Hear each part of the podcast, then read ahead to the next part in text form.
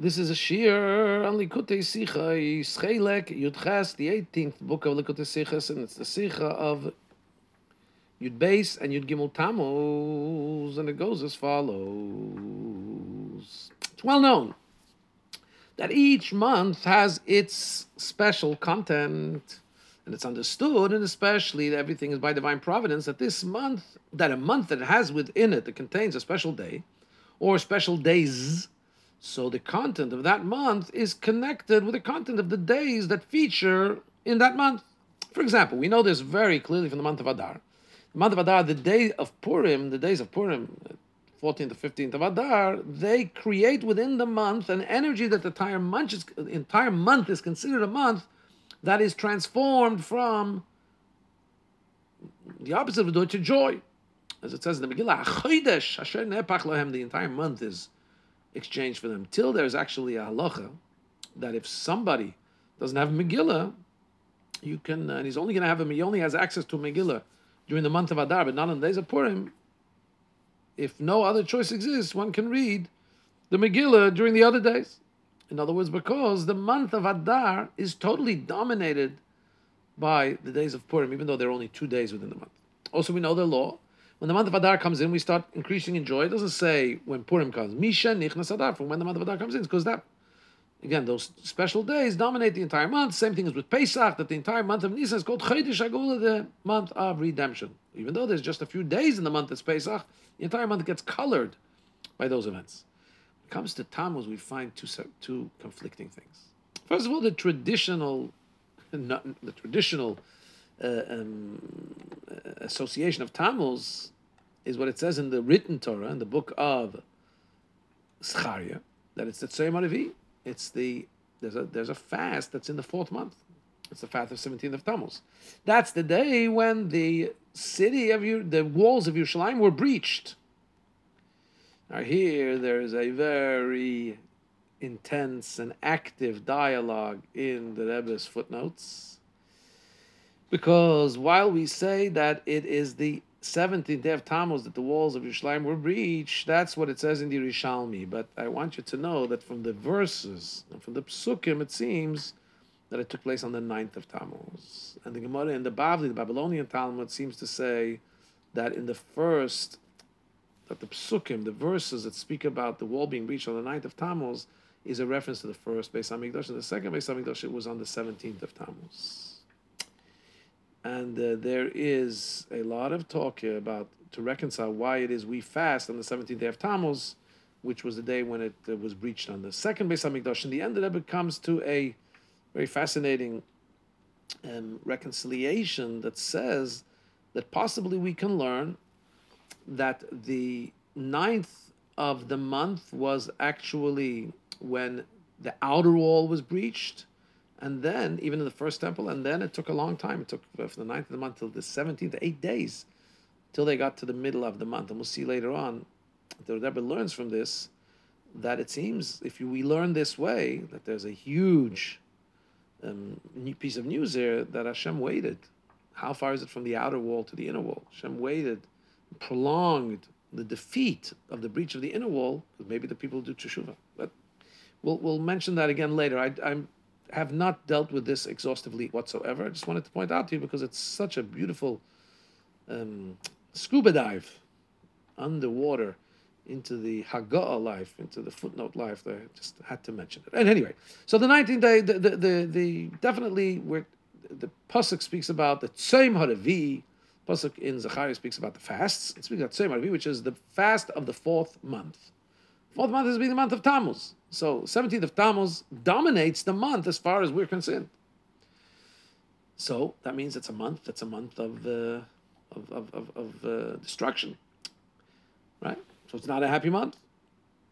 However, especially we know that the three weeks called the Bein HaMetzorim between the straits, between Shivas Tammuz and Tishbav start in Tammuz. However, on the other hand, in our generation, we know Tammuz.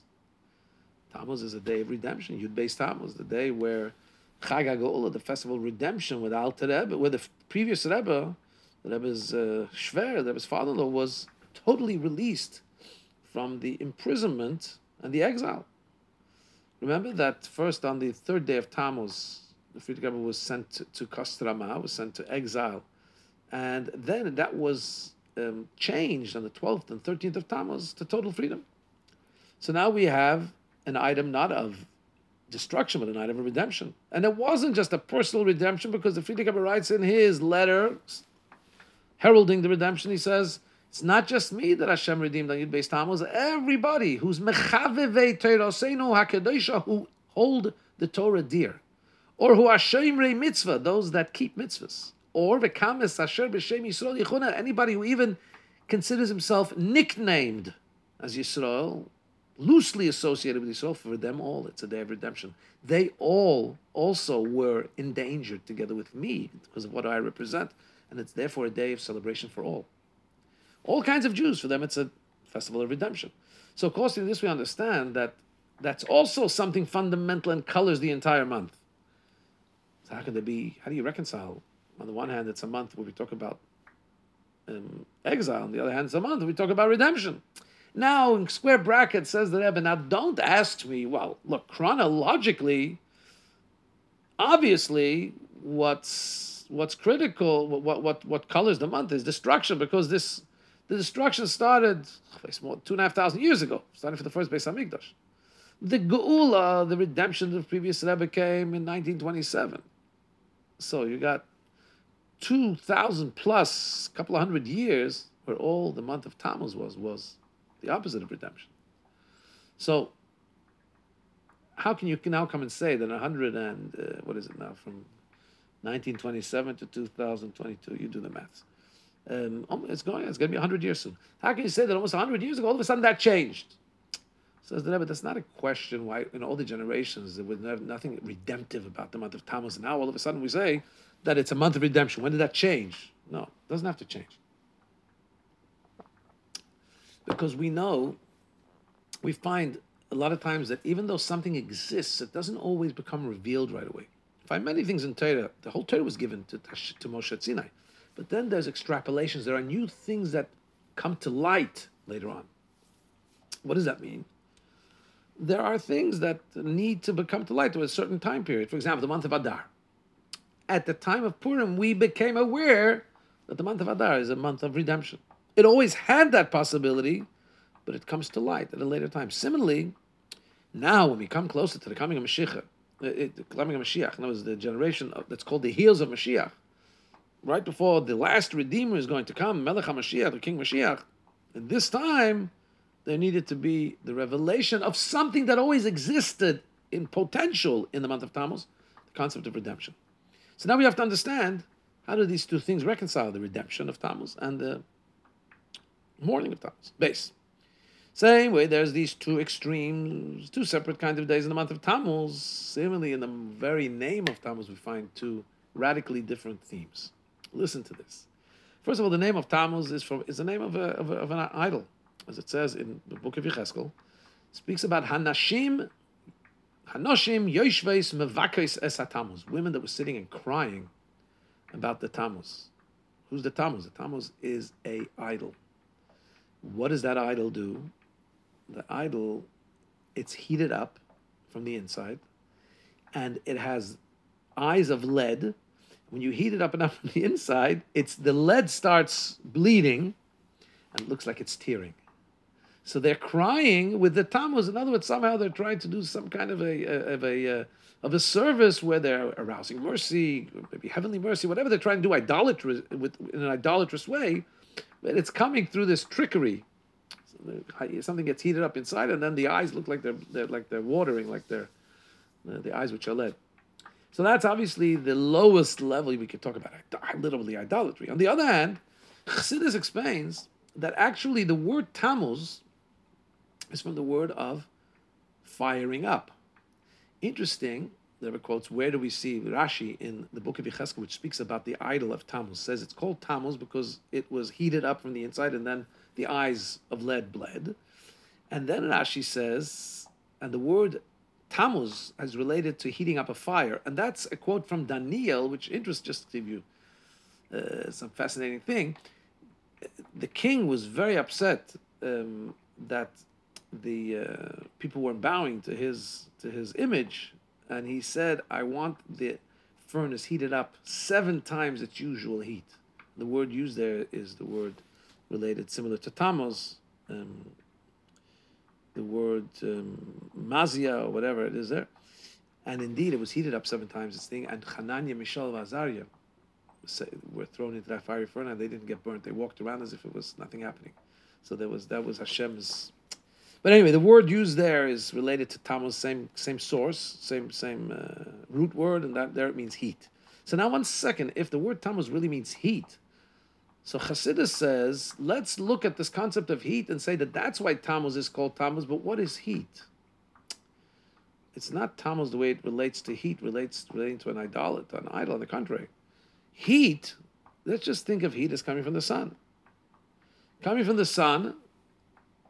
What is the spiritual source of the heat of the sun? We know that it says in Tehillim, Shem and Hashem. Hashem is like a like a sun, fiery sun which is why the sun is a parable for two things. First of all, for the fact that the way Hashem created the world, nothing changes. Just like the sun doesn't change. So that's a mushal, it's a parable for Hashem that does not changing. And also, how the world is nothing before Hashem. How do we know that? We know that mushal from Tanya saying, imagine the ray of light in the body of the sun, it's nothing. So we are from a ray of Hashem, and we are in the body of the sun, body of Hashem. We are in the presence of Hashem. So we're nothing. So the sun is actually a very powerful tool to teach us about Hashem. And really, the fact that there's an intense sun in the more sunlight in the times of the summer, really internally it's coming, it's hinting and emanating from the sun of Hashem. And the fact that in the month of Tammuz it's very hot, it's connected with the strength of the revelation of the name of Hashem, which is represented by sun. In other words, in this time period of Tammuz, the name of Hashem, which is higher than nature, is more shining than a whole year. And that's why we can understand why we call this month the month of Tammuz, even though it's the name of Avodah Zarah. We know there's, there's a prohibition. You're not allowed to use, call something by the name of idolatry. So really, there's an answer for that because the Gemara says that any Avodah Zarah, which the name is used in the Torah, you're allowed to use its name. Tammuz says in the Torah, so that means you're allowed to use the names. However, you're allowed to use the name, but it's not a must to use the name. So why did why did they say to use that word Tammuz? Why didn't they get some other kind of name? It's very interesting. If you want to look at the inside of the Sikha, it's just a he says in, in, the, in the Yiddish here, he says, you're allowed to say a Avodah Zarah that is written in the Torah. Mutar lahaskir. Nit amuz, it's not a must. Do you hear that word? Nit tamuz. Nit tamuz, tamuz.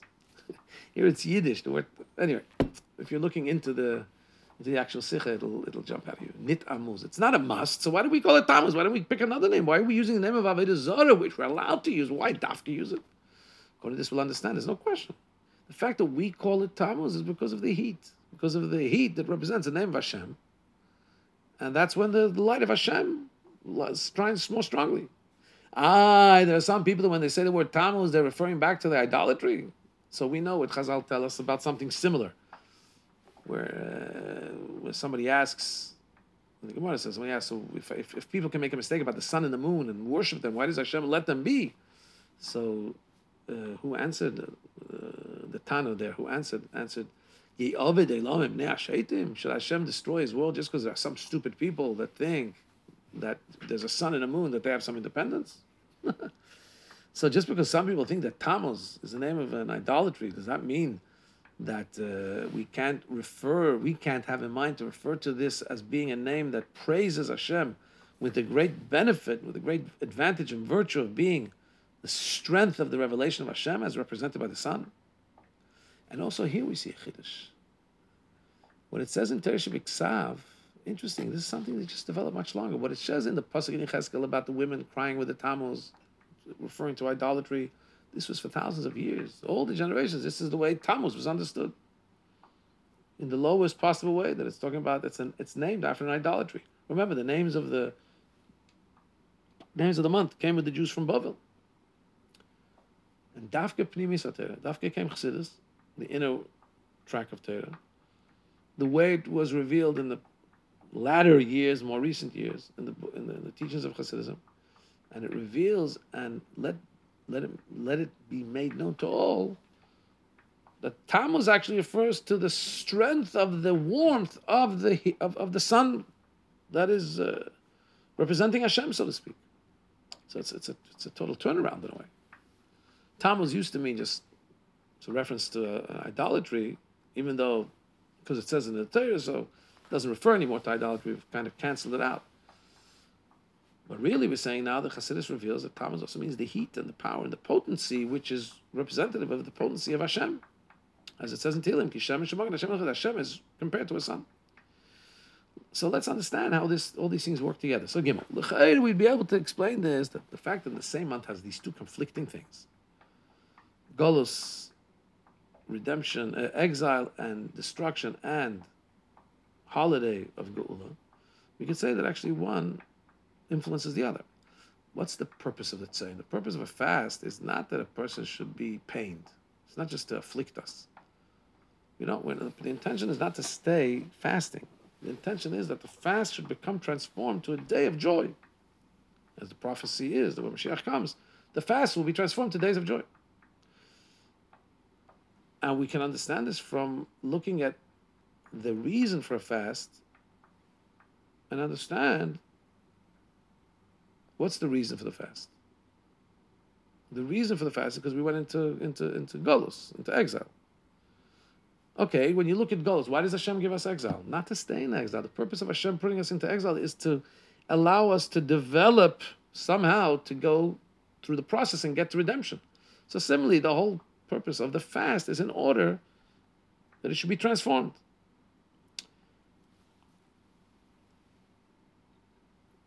In order to remind ourselves that the reason we're here at all in exile is because of our sin. That's why our sages, that's why Hashem put in, in the, in the, in the, by the word of the prophets, the fasts, one of the fasts being the month of Tammuz, a time where we had tragedy.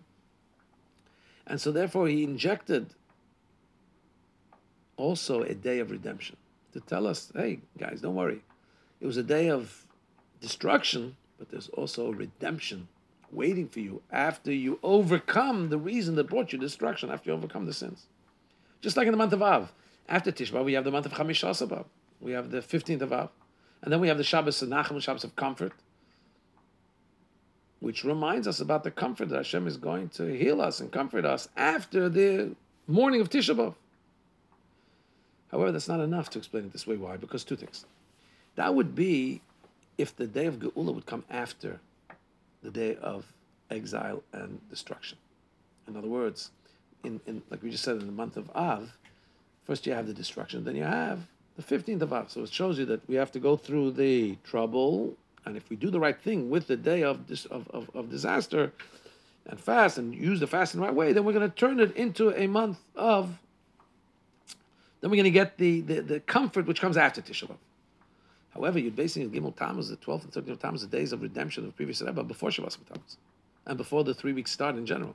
So that's under, so that gives us uh, an inkling here that the concept of the redemption in Tammuz is not the redemption that comes as a result and as of the purpose of the exile being fulfilled. It seems that it's something that comes as an introduction to the Gullus. We're told before we even go into a situation of exile that there's this day of redemption. How does that work? Base, second point here. When these two things, Gullus and Geula, exile and redemption, come together in one time, in one month that they come together in, so we understand that the thing that has to be most emphasized is the redemption. That's the purpose of. If there's two things going on, exile and redemption. What's the, what's leading to what? The exile's purpose and and, and culmination will be redemption. Even if you say you do have to emphasize the exile as well, because by understanding the depravity and and and and, and, and the and the downwardness, of the lowliness of the exile. Um, by understanding we were beaten up twice, and then we'll truly understand that the comforting and the redemption is even higher. But that's still only secondary to the main point, the main point being redemption. Mainly, we have to understand if we're going to say that in Tammuz the main purpose here is Geula's redemption. How is it that for so many generations this wasn't at all known? If you're saying that this is the main thing, it's not like saying it's another point. Getting closer to the Geula now, we're going to tell you, well, remember that if you do the right thing with the fast, you're going to go to the Geula. We're saying this is the whole point of this month. The whole point of the Golas is the Geula. So why did that not come out till very recently? That puts here also in square brackets that we could say that the reason that Bnei Yisrael, we know that, B'nai, that the custom amongst Yidden is to call the month of Av Menachem Av. It's brought already in Targum, it's brought in the Mishnah, the word Menachem Av. Because right when we talk about Av, we want to talk about the comforting of it. So I want to say the month of Av is not really about the pain and destruction. It's about the comforting that's going to come out of that. That's already since the generations, generations back, the time of the Mishnah already. We're talking about the comfort of Av. With, with Tammuz, if that's the main thing, is redemption, why did we just start talking about it in 1927? It wasn't revealed to them. By the way, in the Ha'ara, it says the concept of Av, even when you talk about the month of Av, Av means father. Father is mercy. So the whole month of Av is infused although it's very sad and there's and the destruction of destruction of the of course, but you see already that there's there, there's there's the the focus on redemption and on comfort is already there within the very month at the very same time from the time of the Mishnah where we're focused on the negativity of Av. With Tammuz, we don't find such a thing. From this, all we can understand, Dalit says the Rebbe that the content of the month of Tammuz is taka the same. It is true, the main thing in the month of Tammuz is actually the fast. However, there's two ways to understand the fast. One, the way the fast is externally, in its simple understanding, and that looks like it's something of destruction. It's suffering. That's why I fast.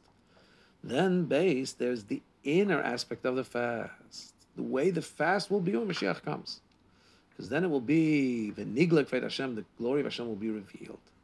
And once you reveal, you take away the mask, take away the facade, then this day is going to be a day of sasin and simcha, jubilance and joy, moyed toiv is going to be a great Yom is going to be a great holiday. In other words, we're going to have the recognition it's not just that it's suffering in order to come to redemption, but that the fast itself is in its inner sense, internally, in its deepest core, it's actually something of joy.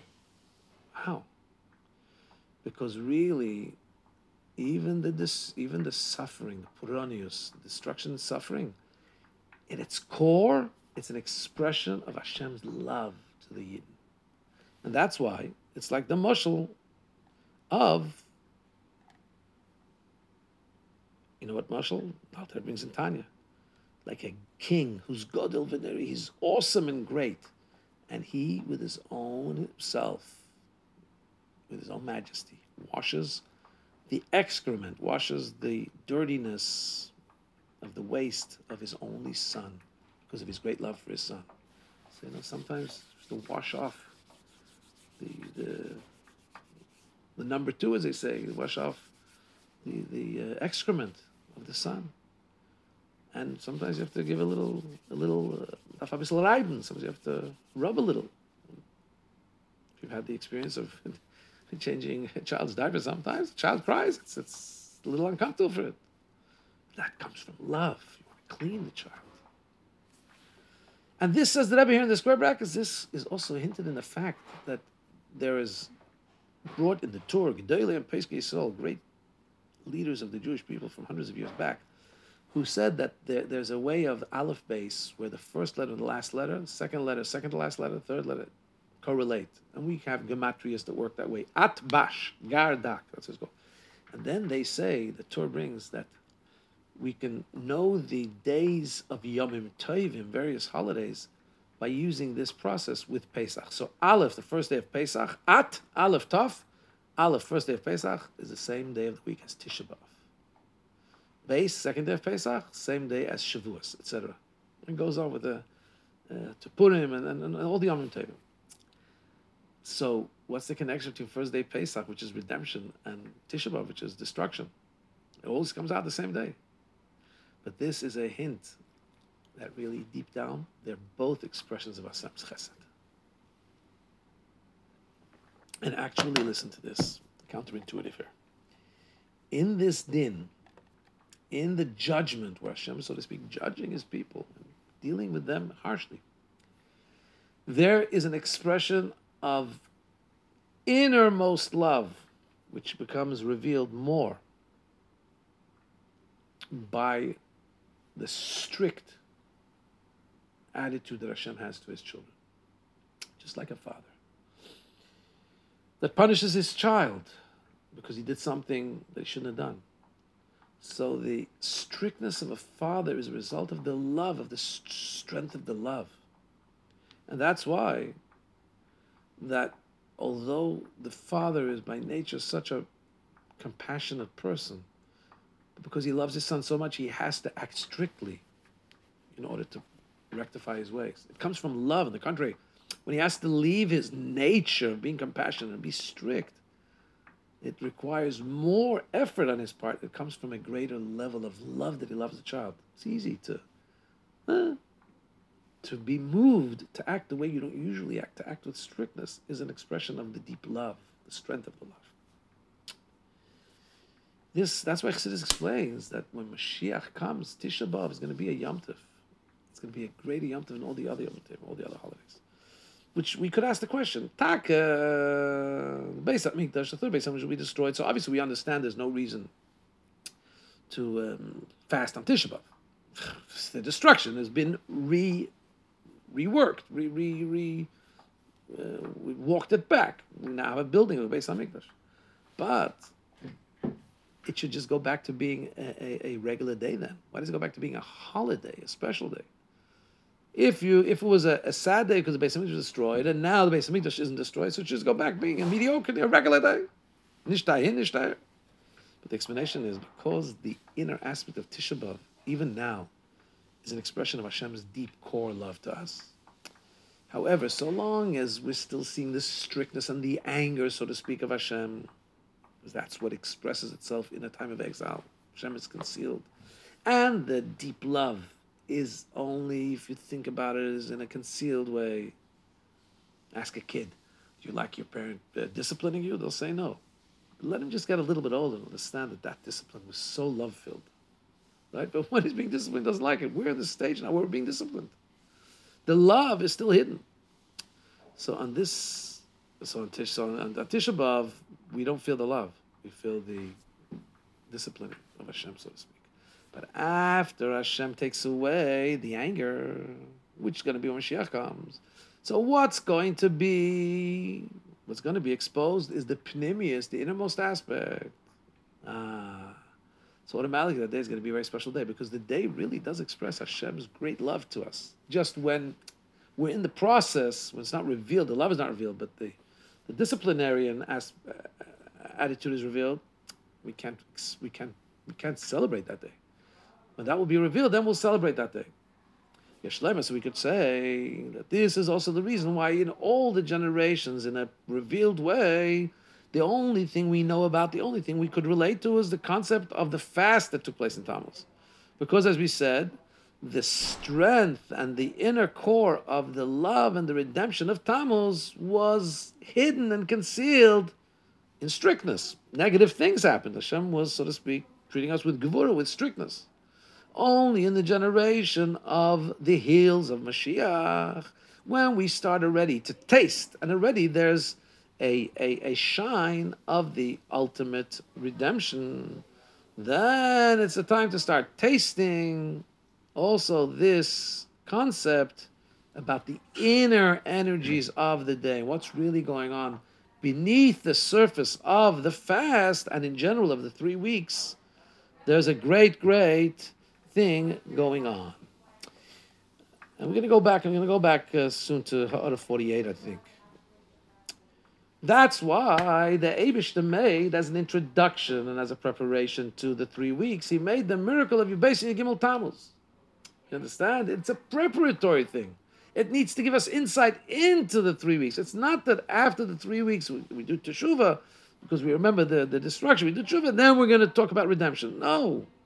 We're going to talk now as we're coming closer to Mashiach. This is a holiday that didn't come thousands of years ago. We're there, it would have had to come after. You couldn't yet, we didn't yet have access. It wasn't close enough to Mashiach where we could already get into the core of what's what, what of, of, of, of what's happening now even. In other words, it's a great, great thing to be able to, understand that even what's taking place now, what looks bad, is actually has an inner lining of good. That can only come now when we're closer to Mashiach. Especially that in the redemption of, of Yud Beis Tammuz, there's two points. First of all, it shows the first has to be the concept of strictness. Because in order for there to be a superior light, it comes after darkness. But however, after that strictness was done, you see how really this darkness and the strictness was internally, in its deepest sense, for, and not just it's for good, but it itself was leading to good. It was coming from the strength of chesed, of benevolence, and a great light. In other words, how do you see it in the Geula of Yud Beis Tammuz? On the one hand, the Rebbe went through all kinds of suffering. And he went through all kinds of uh, inuyim, all kinds of, of tortures, being in prison in the worst way. Till he even had a decree of opposite of life against him. We know that there was a, the initial judgment against him was to end his life, God, God forbid. On the other hand, you saw that in the redemption of Yud Beis and Gimel Tammuz, not just was the Rebbe freed, not just how that was walked back, but you see how everything that was taking place throughout that imprisonment was really not in order to limit the Rebbe, order to bring out a great, great chesed, in order to prepare, prepare the way to even broaden the work of spreading Torah.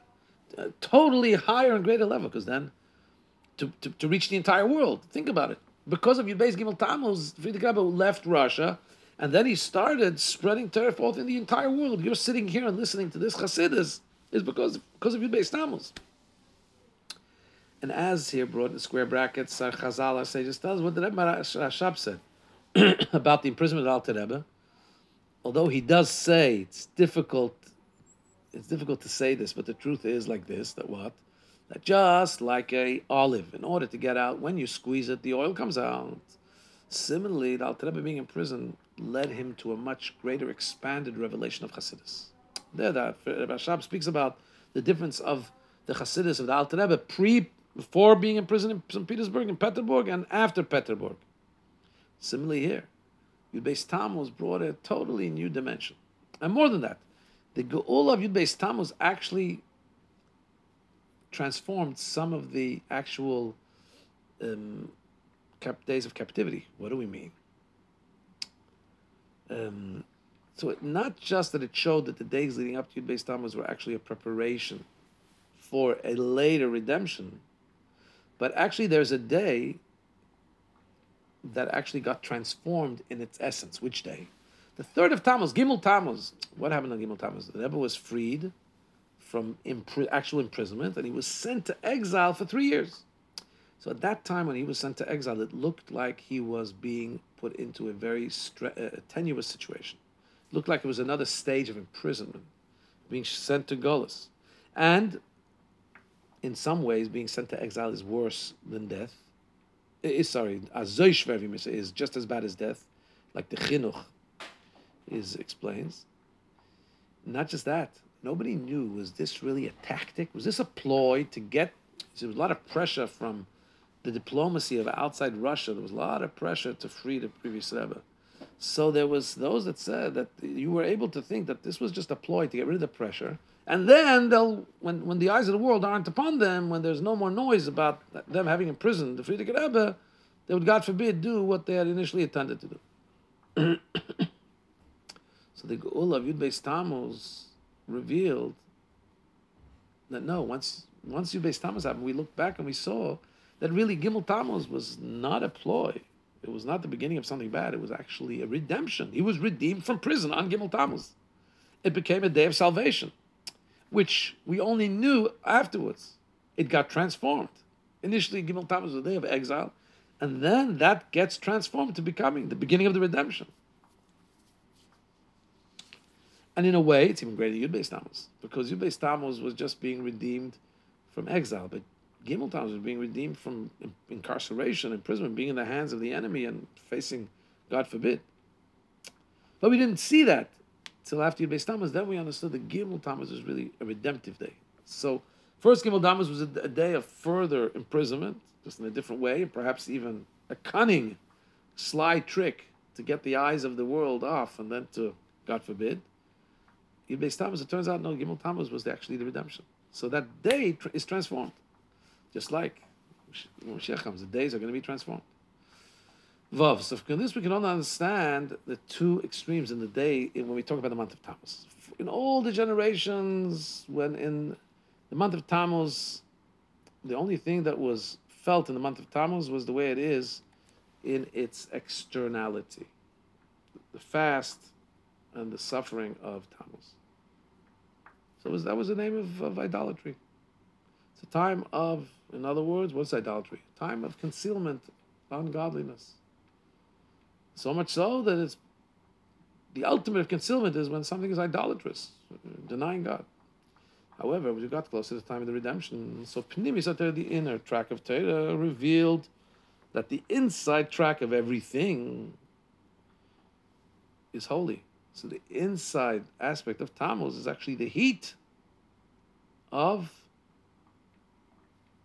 the strength of the sun, which represents Hashem. Yes, Tammuz is darkness, it's idolatry, but that internally and that deeper down, there's the power to have a greater revelation of Hashem.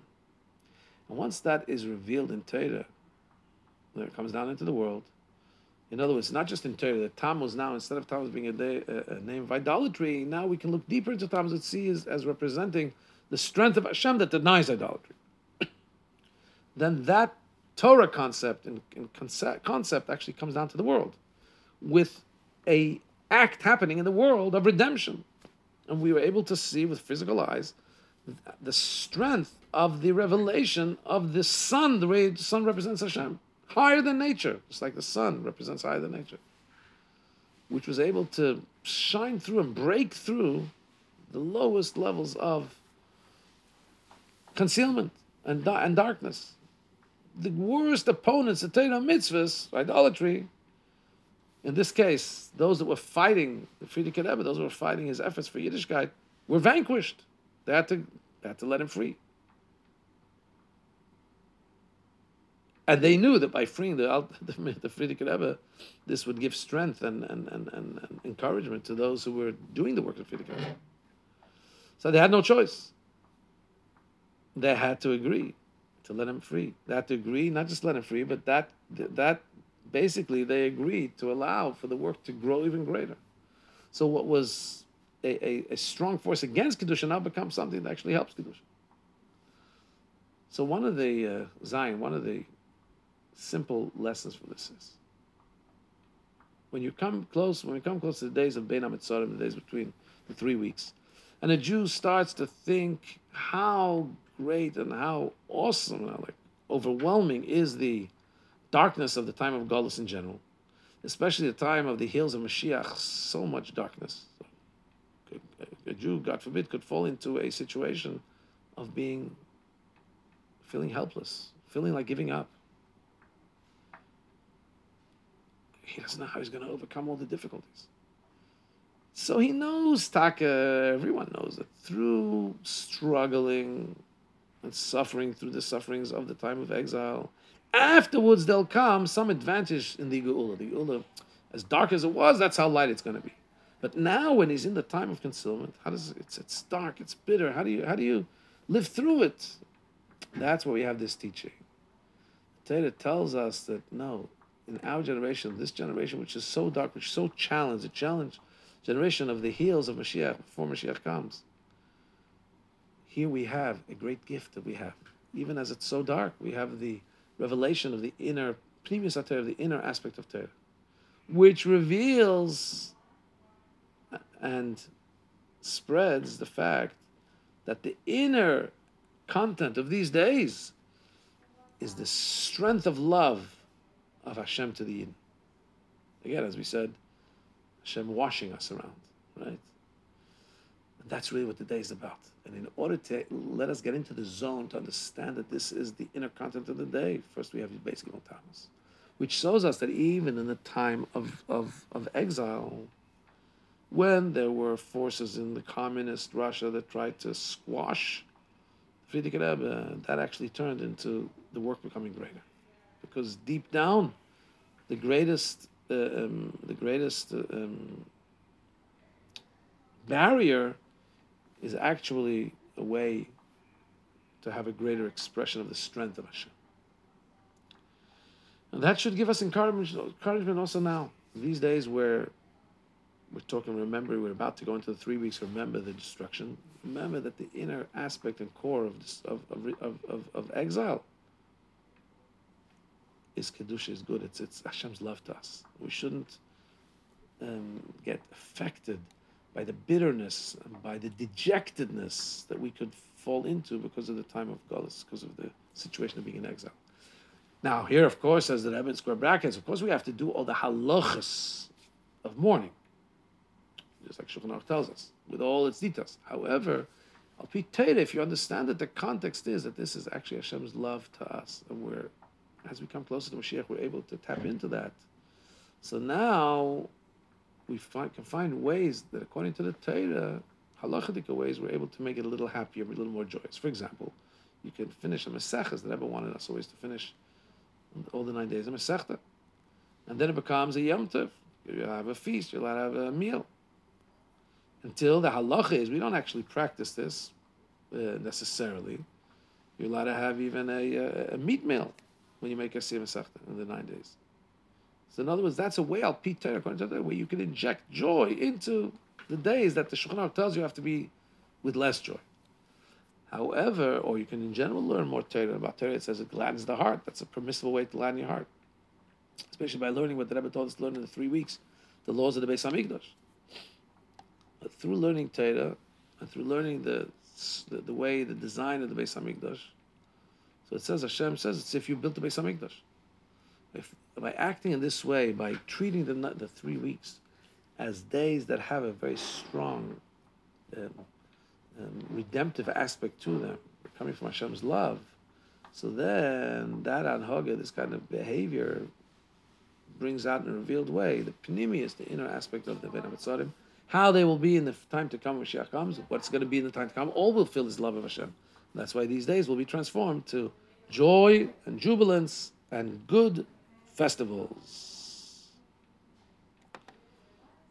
Uh, says the Rebbe here, that when we work this way, when we try and reframe these days and see them from the inside aspect, again, halachically we mourn, but seeing them from their internal concept of being days where we um, where we where we feel the love of Hashem.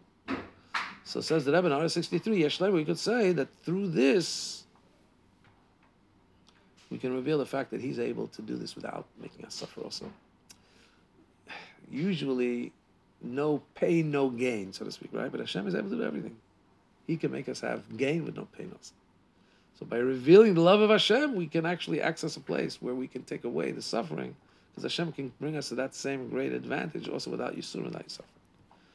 May that be the case. I told you I'm going to just briefly, I'm going to go back here. Out of 48, the Rebbe says that um, in the Kutas Sichas, uh, Aleph, the Rebbe speaks about three aspects of suffering. It says, first of all, about suffering, it says that those that understand the suffering um, come from a deeper place in Hashem, so they will benefit the deeper revelation of Hashem by understanding to be joyous even while they're suffering, because understanding comes from a place in Hashem which can come out into a revealed good. And then there's the aspect of um, there's the aspect of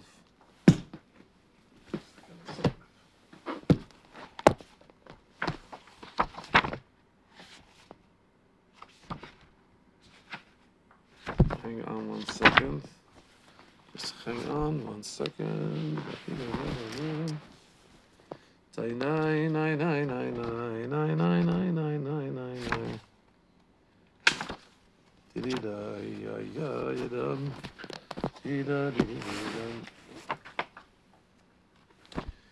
283. Put the Sichas 283. Then there's another aspect. Um,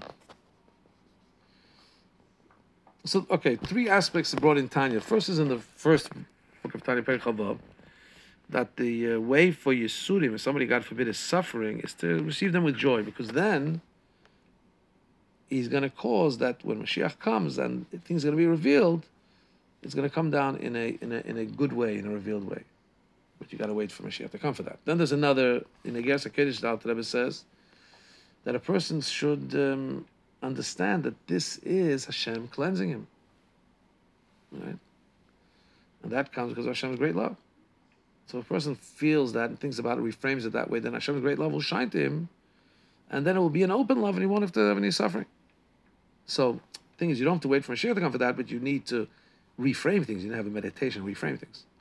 Then there's another place in the Iggeres HaKodesh where the Alter says that it's uh, that the person should see difficulties as being a test. The moment he knows a test, is okay, then the test doesn't have to continue. You stand up to the test, it started, and you didn't, something bad happened, you didn't lose your fluster, you kept on, chas v'shalom, you kept on cleaving to Hashem, then okay, no need to have any more suffering. You proved the point.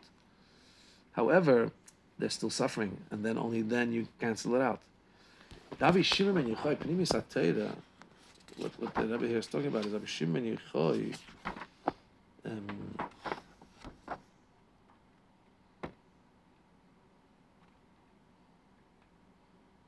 was able to find within the negativity, it shouldn't be negativity at all. Um, and the Rebbe says here that through Pnimius HaTorah, what the Rebbe is trying to achieve through this reframing is not that have to, we have to wait, like the three levels here we just, just discussed, but that the inside track of what's happening right now, the suffering of Golus, is actually Hashem's love to us. If you can see the Pnimius right now, then as we said at the end of the Sikha, then the love of Hashem can be revealed and He can do the same result without without having us chas suffer. May that be the will of Hashem. Amen.